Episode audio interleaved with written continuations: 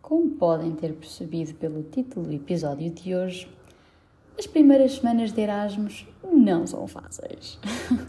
Estão repletas de altos e baixos, às vezes e até num só dia.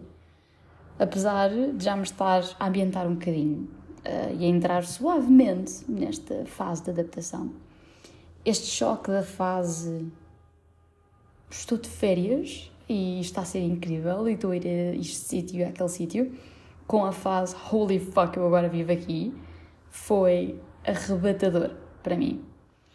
Um, e fez com que eu hibernasse durante uns dias e, e tivesse um bocado no meu, no meu ninho, sem falar com ninguém, sem. Tive um bocado depressiva, pronto. Agora estou a sair da hibernação e gostava que este episódio tomasse o papel de documentação desta fase. Vou ainda falar um bocadinho sobre um, o meu processo de adulting, porque eu sinto que tem sido muito vincado nestes últimos tempos, mas numa perspectiva relativamente diferente daquilo que eu achava que era. E ainda temos no final do episódio uma novidade. Portanto, vamos começar. Como já disse no episódio anterior, eu estou a fazer Erasmus no sul de Itália, eh, na zona de Puglia, e estou muito feliz. Agora estou muito feliz. Sinto-me uma sortuda.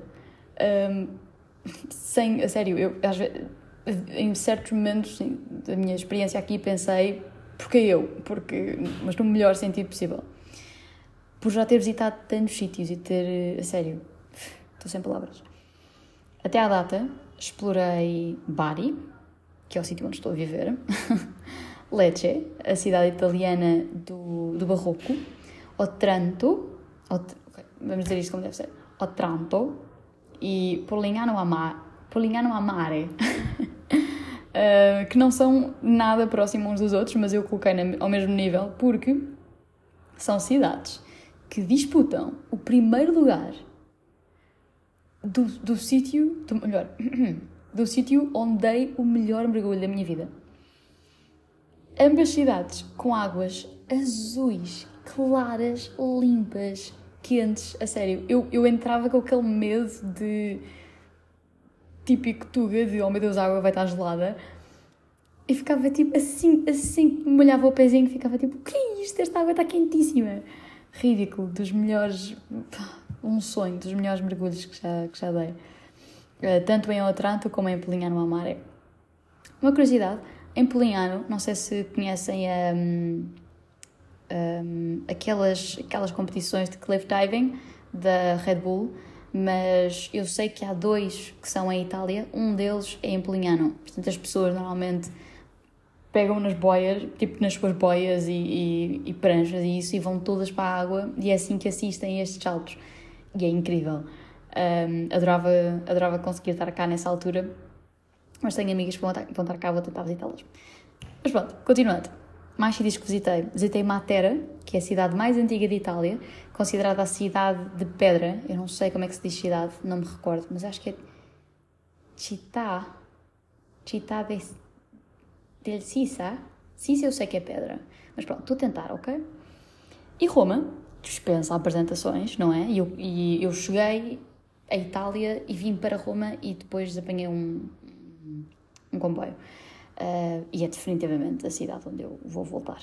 E por curiosidade, por acaso não estava no meu guião, mas se quiserem saber, este fim de semana vou visitar, vou fazer uma viagem com o Erasmus Network e vamos fazer uma viagem a Pisa, Siena e Firenze. Um, Firenze também pretendo voltar sozinha para fazer uma viagem cultural e, e, e, ir um bocado no meu ritmo. São dois, dois sítios que eu quero muito ir sozinha.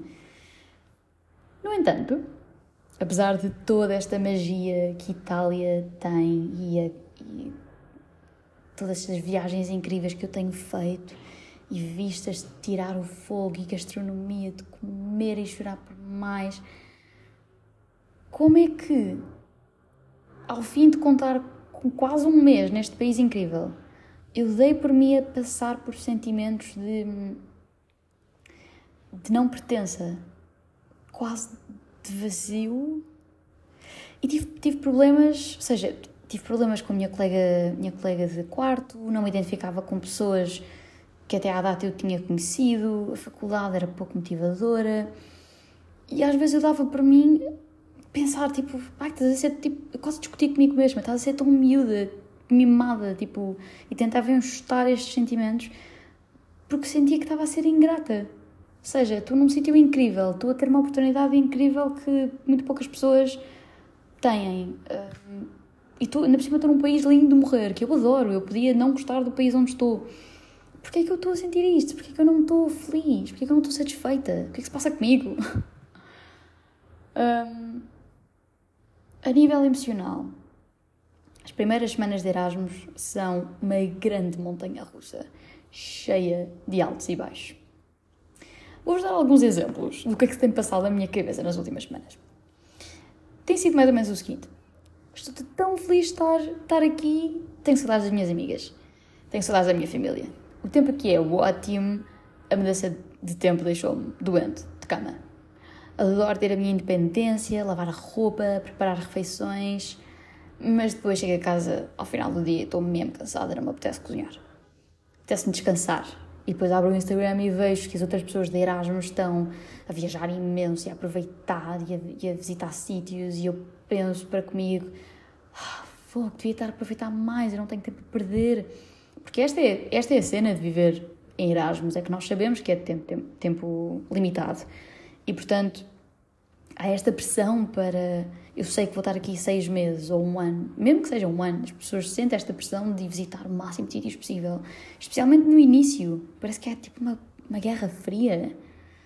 Não sei, é meio estranho. É, se calhar é só a sensação.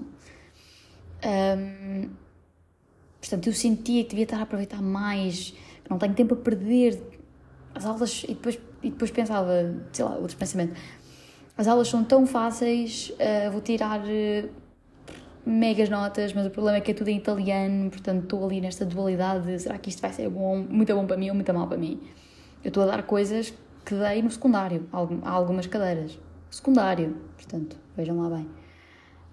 Um, e porque penso que as aulas são tão fáceis, é fácil não começar a, tipo, não começar a estudar já um, e deixar para o lado e, e focar-me nas coisas que eu queria tanto fazer enquanto estava em, durante um semestre em, em, Portugal.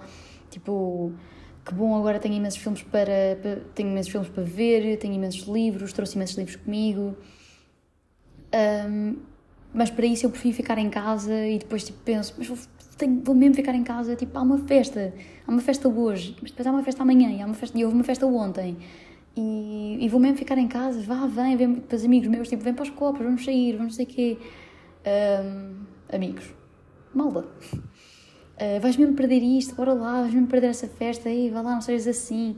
E as festas custam dinheiro e, e algumas festas custam tipo 20 euros. E desculpem, mas 20 euros? Eu sou, sou desculpem, chamei-me fona, mas há algumas coisas que não justifica.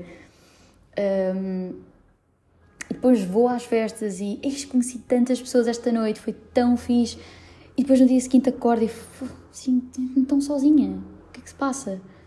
E depois no dia seguinte adoro conhecer pessoas novas. E depois no dia seguinte tenho saudades das minhas amigas, tenho saudades das pessoas que já me conhecem. Eu não tenho, estou farta de me apresentar over and over again. E por aí fora. Estes minutos devem ter sido. Espero que estes minutos tenham transmitido quão uh, exaustivo emocionalmente Erasmus é. Mas, agora que estamos mais calmos, e agora que me sento para gravar este episódio, é que sou capaz de me distanciar e refletir sobre o que senti, o que sinto agora, e percebo que, cometi dois erros. Atenção, já sabem que este episódio nós levamos o erro como uma coisa boa. Elogiamos o erro. Queremos errar. Porque há beleza no erro. Não se esqueça. Eu acho que vocês já perceberam alguns dos erros que eu, que eu cometi, mas o primeiro, que é de caras, é que eu comparei-me muito, não só a pessoas, mas à fama de Erasmus. Posso explicar? Nos primeiros dias, semanas, toda a gente vem com este espírito frenético de ir a sítios, conhecer pessoas, ir aqui, ir ali E eu digo-vos que eu sou uma pessoa muito social. E sou. Sou a alma da festa. Adoro dançar e falar com pessoas novas. Um, tenho sempre tipo uma, uma piada na manga. Um, e, mas pela primeira vez, e até, e até acrescento, acrescento aqui ao meu guião, pela primeira vez, e foi no, na primeira festa a que fui, eu escutei a minha bateria social. Porque eu cheguei, uh, vou dar um exemplo dessa festa, eu cheguei, eu conheci alguém, eu, eu fui, eu lembro-me que fui com alguém, fui, fui com o meu colega de casa, porque eu não sabia bem onde é que era, fomos com um grupo, na verdade, um, tivemos a conversar um bocadinho, e quando cheguei lá, era tanta pessoa, e já estava toda a gente com os copos, porque nós chegámos tarde, era tanta pessoa, e tanto barulho, e tanto que eu queria realmente falar com as pessoas, se calhar eu acho que isso é só uma a minha fase de vida, eu sinto que já não estou parece que é mais significativo para mim conhecer a pessoa e, e depois ter uma conversa profunda. Tipo, ou seja, não é, não é que o tema seja profundo, mas aprofundar-me nessa pessoa. Portanto, já não estava a ser saboroso conhecer estas pessoas tipo, tão esporadicamente.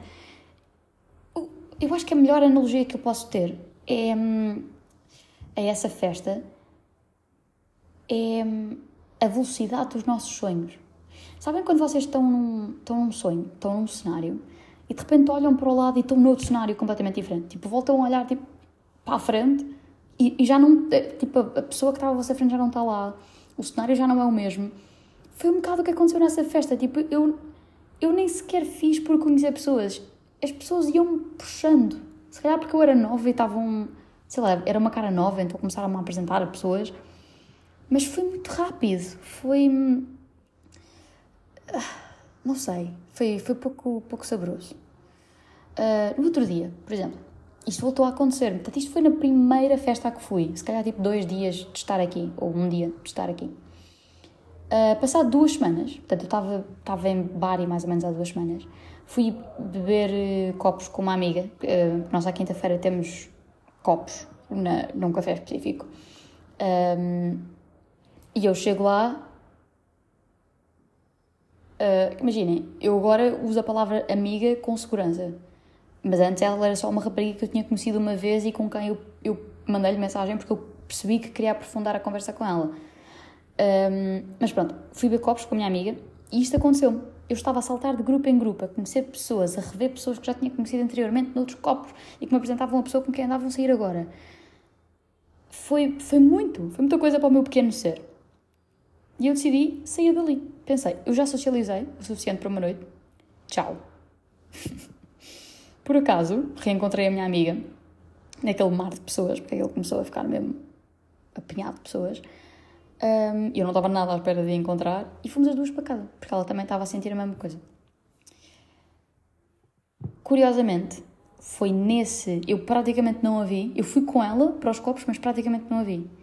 Mas foi nessa vinda para casa que eu percebi que ela era my kind of person. Ela, ela era a pessoa com quem eu queria estar. E isto num espaço de um quilómetro. O bar está tipo a um quilómetro e meio, uma coisa assim, da minha casa. Ela era simpaticíssima e tinha uma doçura que eu acho que, é, que faz parte da, da pessoa dela mas tinha uma alma, ela é alemã, e tinha uma alma direta e alemã, à mesma. Portanto, era. Não sei, eu não tenho palavras para a pessoa, ela é mesmo incrível. Uh, e fiquei. Eu fui dormir nessa noite e a sentir que ganhei uma amiga. E desabafámos. Ai, desculpem. Peço desculpa. E desabafámos tanto, nem foi desabafar, foi, foi tivemos a dar o lado de cada moeda. A minha, o meu lado da moeda, o lado dela. E hum, na festa seguinte, ela convidou a vizinha dela, que é de, ela, está, ela é alemã, mas está a estudar na Roménia, e a amiga dela é da Roménia, portanto elas falaram para encontrarem a casa juntas. Ela trouxe a amiga, desculpem pelas buzinas, o meu microfone não apanha estas coisas. E com muita sorte os, os italianos não estão a buzinar, porque eu hoje acordei com buzinas. Para quê? para que, para que, para que despertador? Quando se, tem, quando se tem italiano já à porta de casa. Um, estava a dizer. Ah, ela na próxima festa, portanto, tivemos esses copos. Na, na festa seguinte, trouxe a colega dela, não, não é colega de casa, mas é tipo colega de frente do, do apartamento. Um, e também tive uma conversa super interessante com ela, não foi tão profunda, mas porque ela não se abre assim tanto. Mas também, mas também muito rapidamente percebi esta é a minha outra pessoa. E assim formámos um trio: uma portuguesa, uma alemã e uma romena. Acho que toda a gente partilha deste entender sobre Erasmus. É só festa, é só viagem, é uma loucura. E é, eu não nego. Mas penso que por Erasmus ter esta fama, que todos os que se aventuram nela sentem uma certa pressão para corresponder a esta ideologia. E não tem de ser. Erasmus é sobre viver um certo número de meses noutro país, imergir numa cultura diferente, sim, conhecer pessoas e sítios, experimentar métodos educativos diferentes, porque, bottom line, Erasmus é um programa de student exchange, portanto, para todos os efeitos, viemos para aqui estudar. Mas o que estava a acontecer, concluí eu, é que eu ainda não tinha descoberto as minhas pessoas. As minhas amigas.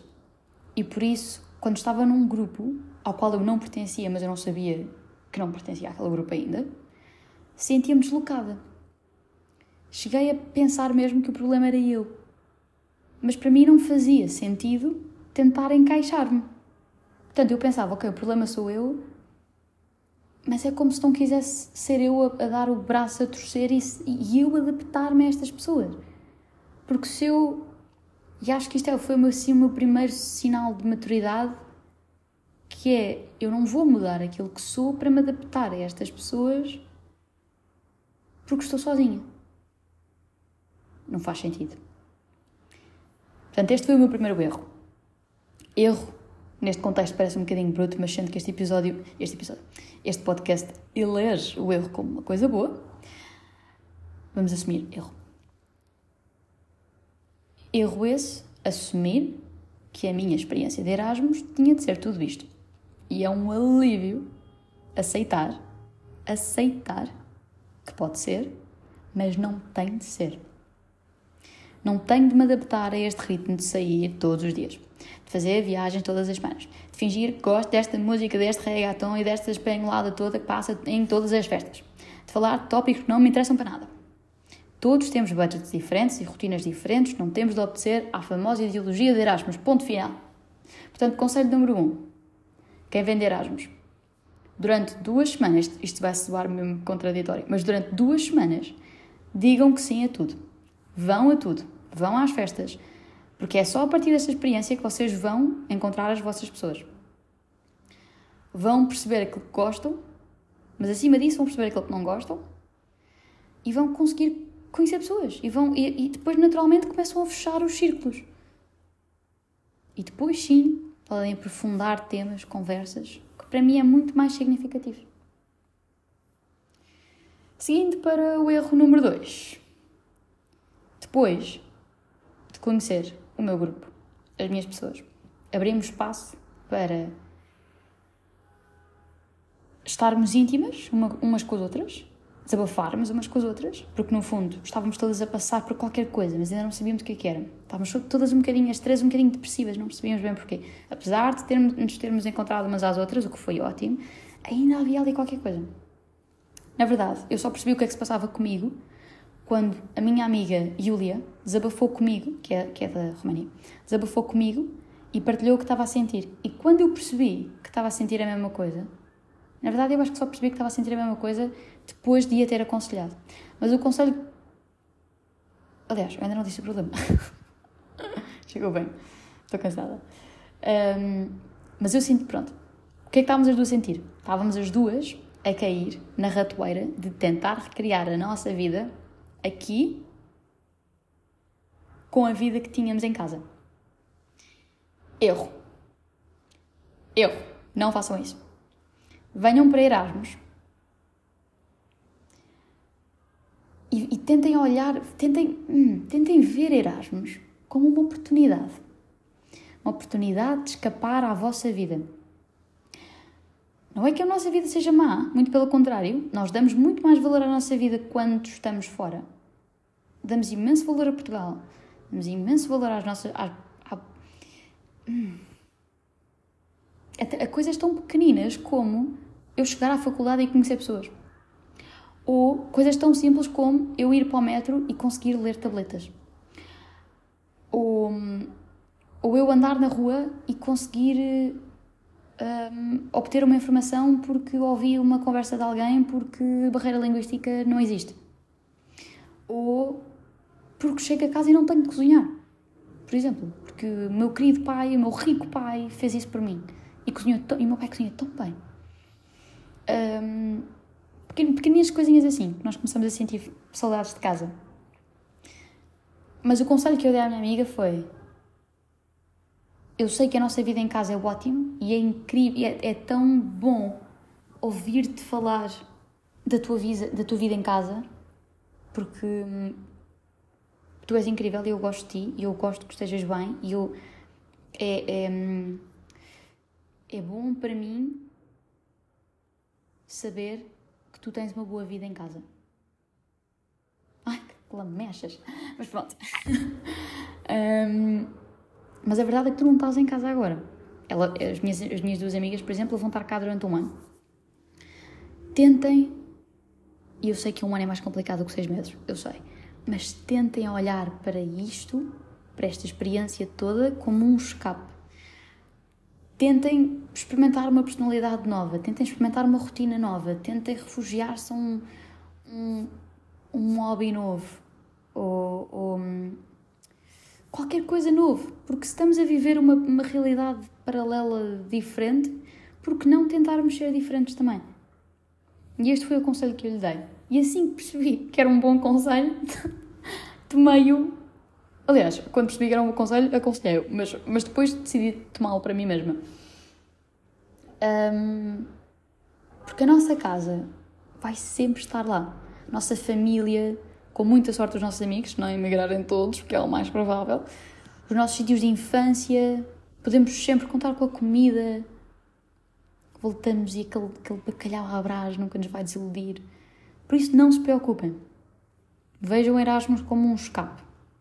Eu não vim para o... Este é o vosso, vosso lema quando forem para Erasmus. Eu não vim para outro país para recriar a minha vida em Portugal. Em Itália, no meu caso.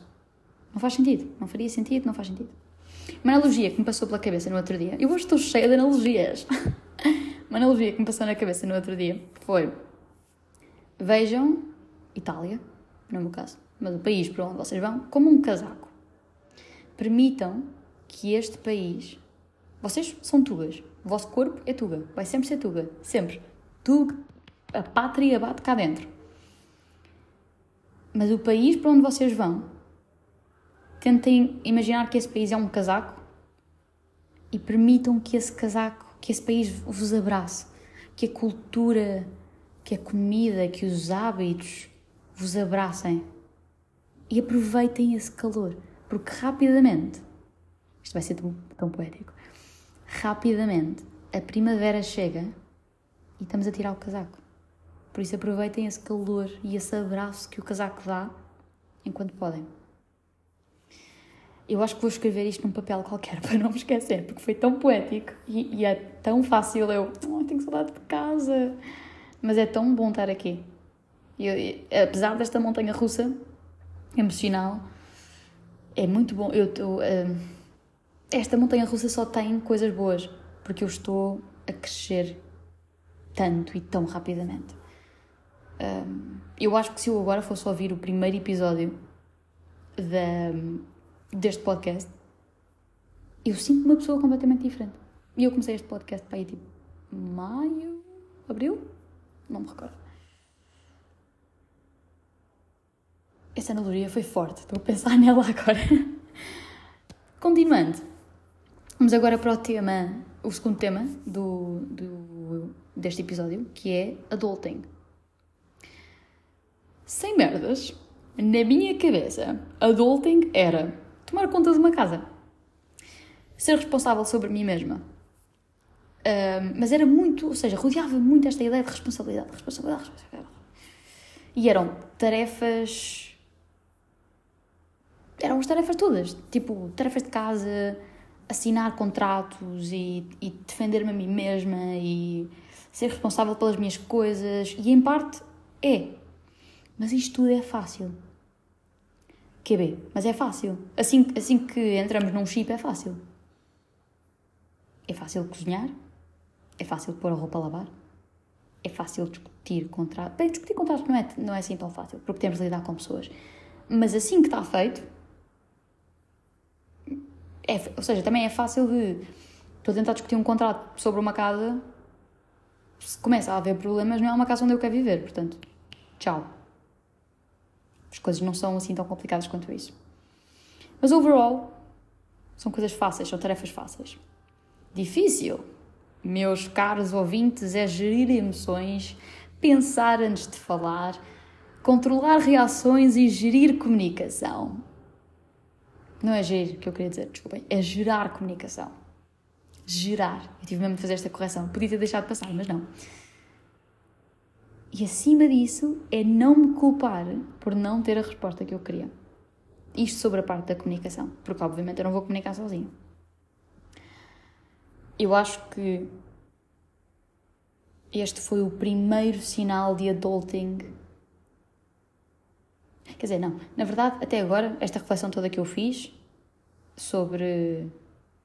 Um, sobre encontrar as minhas pessoas e. Não, foi o primeiro sinal de adulting, porque ensinou-me a controlar o meu FOMO, ou seja, o Fear of Missing Out, para quem não sabe.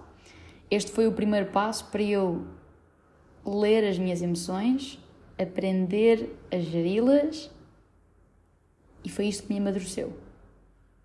Esta, estes saltos e baixos, quero dizer. O segundo, que eu vou referir agora, vou começar com um exemplo. Como referi, eu tive algumas questões com a minha colega de quarto. E vou salientar quarto, porque eu tenho quatro colegas. Estou aqui a abrir o quá. Tenho quatro colegas de um, casa. Quatro rapazes. E meus caros ouvintes, se vocês forem de Erasmus e se são raparigas, procurem casas com rapazes, porque eles, eu não sei se eles são, são exceção ou se eu tive imensa sorte, mas estes rapazes são impecáveis, super limpinhos, o quarto deles não me interessa para nada, mas super, super diretos, super queridos, adoro, não tenho mesmo zero razão de queixa. Um, mas com a minha colega de quarto, hum, eu acho que já toda a gente ouviu na vida na vida vais encontrar pessoas com quem não te dás bem. Tens de aprender a lidar com elas. E com a voz de todos os adultos que me disseram isto na cabeça, foi o que eu decidi fazer. Portanto, eu tive problemas. Havia coisas que me deixavam desconfortáveis. E eu pensei, vou comunicá-las. Certo? Faz sentido. Tentei várias técnicas de comunicação. Claro que comecei pela verbal. Guess what? Não funcionou. Ela não queria falar, ela amoava e fechava-se. Uh, e eu sentia-me mal por isto. Ora, eu não sei se sou uma peacemaker e estava a tentar, um, sei lá, não criar. Eu achava que, que as minhas. Que as coisas que me incomodavam, que eram problemas da minha cabeça, e às, e às vezes tentava evitar. Um, tentava não. Evitava falar sobre isso porque achava que se calhar sou eu que estou a ser egoísta, ou eu é que tenho que me adaptar, ou... Pronto, mas havia coisas que realmente me incomodavam, até perguntei à minha mãe, tipo, mãe, acha que isto é normal? Ou passas alguma coisa comigo? Ou acha que, acha que isto é aqui um, um limite importante a... Pronto. E sendo que a minha mãe aprovou, e depois de eu também refletir um bocadinho sobre o assunto, decidi comunicar estas minhas... Hum, preocupações Portanto, eu não sei se sou uma peacemaker e estava só a tentar. Não sei, está na minha natureza tentar que toda a gente esteja bem, ou se sou uma people pleaser não diagnosticada. Mas eu sentia que o problema estava na forma como eu falava com ela. Porque ela amava. Percebem? Portanto, eu falei com as minhas amigas um, e nem sequer foi preciso eu chegar à parte em que aguardava o conselho delas. Porque só de ouvir falar, só de me ouvir falar tipo em voz alta sobre o problema, calei-me logo e, e pensei: mas eu não fiz nada de mal. Eu comuniquei o que sentia com calma, dei-lhe espaço para ela, para ela dar o seu lado, sem pressão, ter disse tipo: eu sei que tipo, trouxe este problema agora, portanto, se quiseres pensar sobre o assunto, pensa e depois dizes-me dizes-me se dás-me o teu lado, tranquilo. Nada, bola, zero. E eu sentia-me mal por isto. Eu, eu, eu pensava, eu estou a criar mau ambiente. E percebi que eu não me posso culpar pela reação da outra pessoa. Porque é algo que eu não consigo controlar. Modéstia à parte. Mas eu sou muito matura. Eu não tenho, na minha cabeça eu não tenho 22 anos, eu não me sinto com 22 anos. E isto é algo que eu aprecio em mim mas é algo que também me faz distanciar e sentir-me um bocado mais sozinha em relação às pessoas, normalmente, da minha idade. É por isso. Hum. Como é que eu vou? Hum. Vamos dizer assim. Ok, por isso, certas atitudes dela, que a meu ver eram descabidas, eu não vou dar exemplos porque eu sinto que vocês querem bife e eu estou aqui a tentar tipo, explicar isto de uma forma mesmo simples. E, e eu sinto que dar exemplos é dar força a um, é dar palco e tipo make it a big deal quando não é. Um, mas coisas que, eu, que a meu ver eram descabidas levaram-me a criar limites e a falar com ela abertamente sobre o assunto. E eram conversas que me custavam a ter e eu não queria magoar ou desiludir ninguém. Mas foi todo, todo um processo até perceber que o que eu estava a sentir era totalmente razoável e que eu não me devia sentir mal. Um, e acho que isto foi a minha, maior lição até agora. Foi lidar com os outros, lidar comigo, não nesta ordem, na verdade, invertidamente lidar primeiro comigo e depois com outras pessoas. Porque eu precisava de perceber primeiro o que é que eu estava a sentir. Eu acho que não há nada como um, ouvirmos o nosso, o nosso intuito. E assim que eu sentia qualquer coisa aqui dentro e hum, eu estou desconfortável, é totalmente válido dizer eu estou desconfortável e desculpa, não faças isto, por favor, não, me faças, não faças isto, ou não digas isto, ou não, não, não coloques isto aqui. Porque são limites. E é totalmente, eu vou repetir isto, são limites que é totalmente razoável e aceitável nós termos. E que de todo que nos devemos sentir mal. Portanto, estou finalmente a sair desta fase mais chata e mais depressiva. Finalmente. Sei lá, passou-se um mês, estou aqui há um mês. Uh, na verdade, eu acho que daqui a um dia ou dois faz, faz um mês. Um, mas passei desta fase depressiva para gostar muito da pessoa em que me estou a tornar. E estou muito feliz por isso. Um, e isto é, lá, parece que estou a agradecer, tipo, acabei de receber um prémio e estou a agradecer, mas só tenho a agradecer à minha família e à minha mãe, que teve tipo horas e horas e horas a falar comigo, horas mesmo, sem merdas, a falar comigo ao telefone, porque foi todo um percurso emocional um, e uma grande dúvida sobre a minha pessoa, on and off, que me fez chegar aqui. Um update muito rápido. Ainda não tenho saudades de Lisboa, mas ontem senti um aperto no peito pela saudade da minha família. Porque falei com os meus primos pequeninos por videochamada. E foi quase como se eu estivesse longe dos meus filhos. Eu não sei, eu prometo que o meu relógio biológico ainda não está a bater, não se preocupe, mãe, mas não sei, eles estavam tão queridos a mostrar-me os meus brinquedos e a dizer, tipo, a perguntar-me onde é que eu estava e eu tinha de lhes dizer que estou a quilómetros de distância uh, e que não ia no Natal, muito provavelmente voltar no Natal. Mas pronto, mas foi, foi um momento muito emocional. Mas pronto, mas é isso, vou aproveitar enquanto aqui estou. Sobre a novidade, para ver se não passamos muito dos 35 minutos. Sobre a novidade, eu fiz um poll, ou seja, um questionário, no Instagram há umas semanas a perguntar se vocês gostavam que um, o momento cultural, que eu tenho um novo nome para Chapadinha Cultural, mas eu acho que vamos manter por enquanto o nome Chapadinha Cultural. E depois, quando as mudanças acontecerem, eu passo a informação.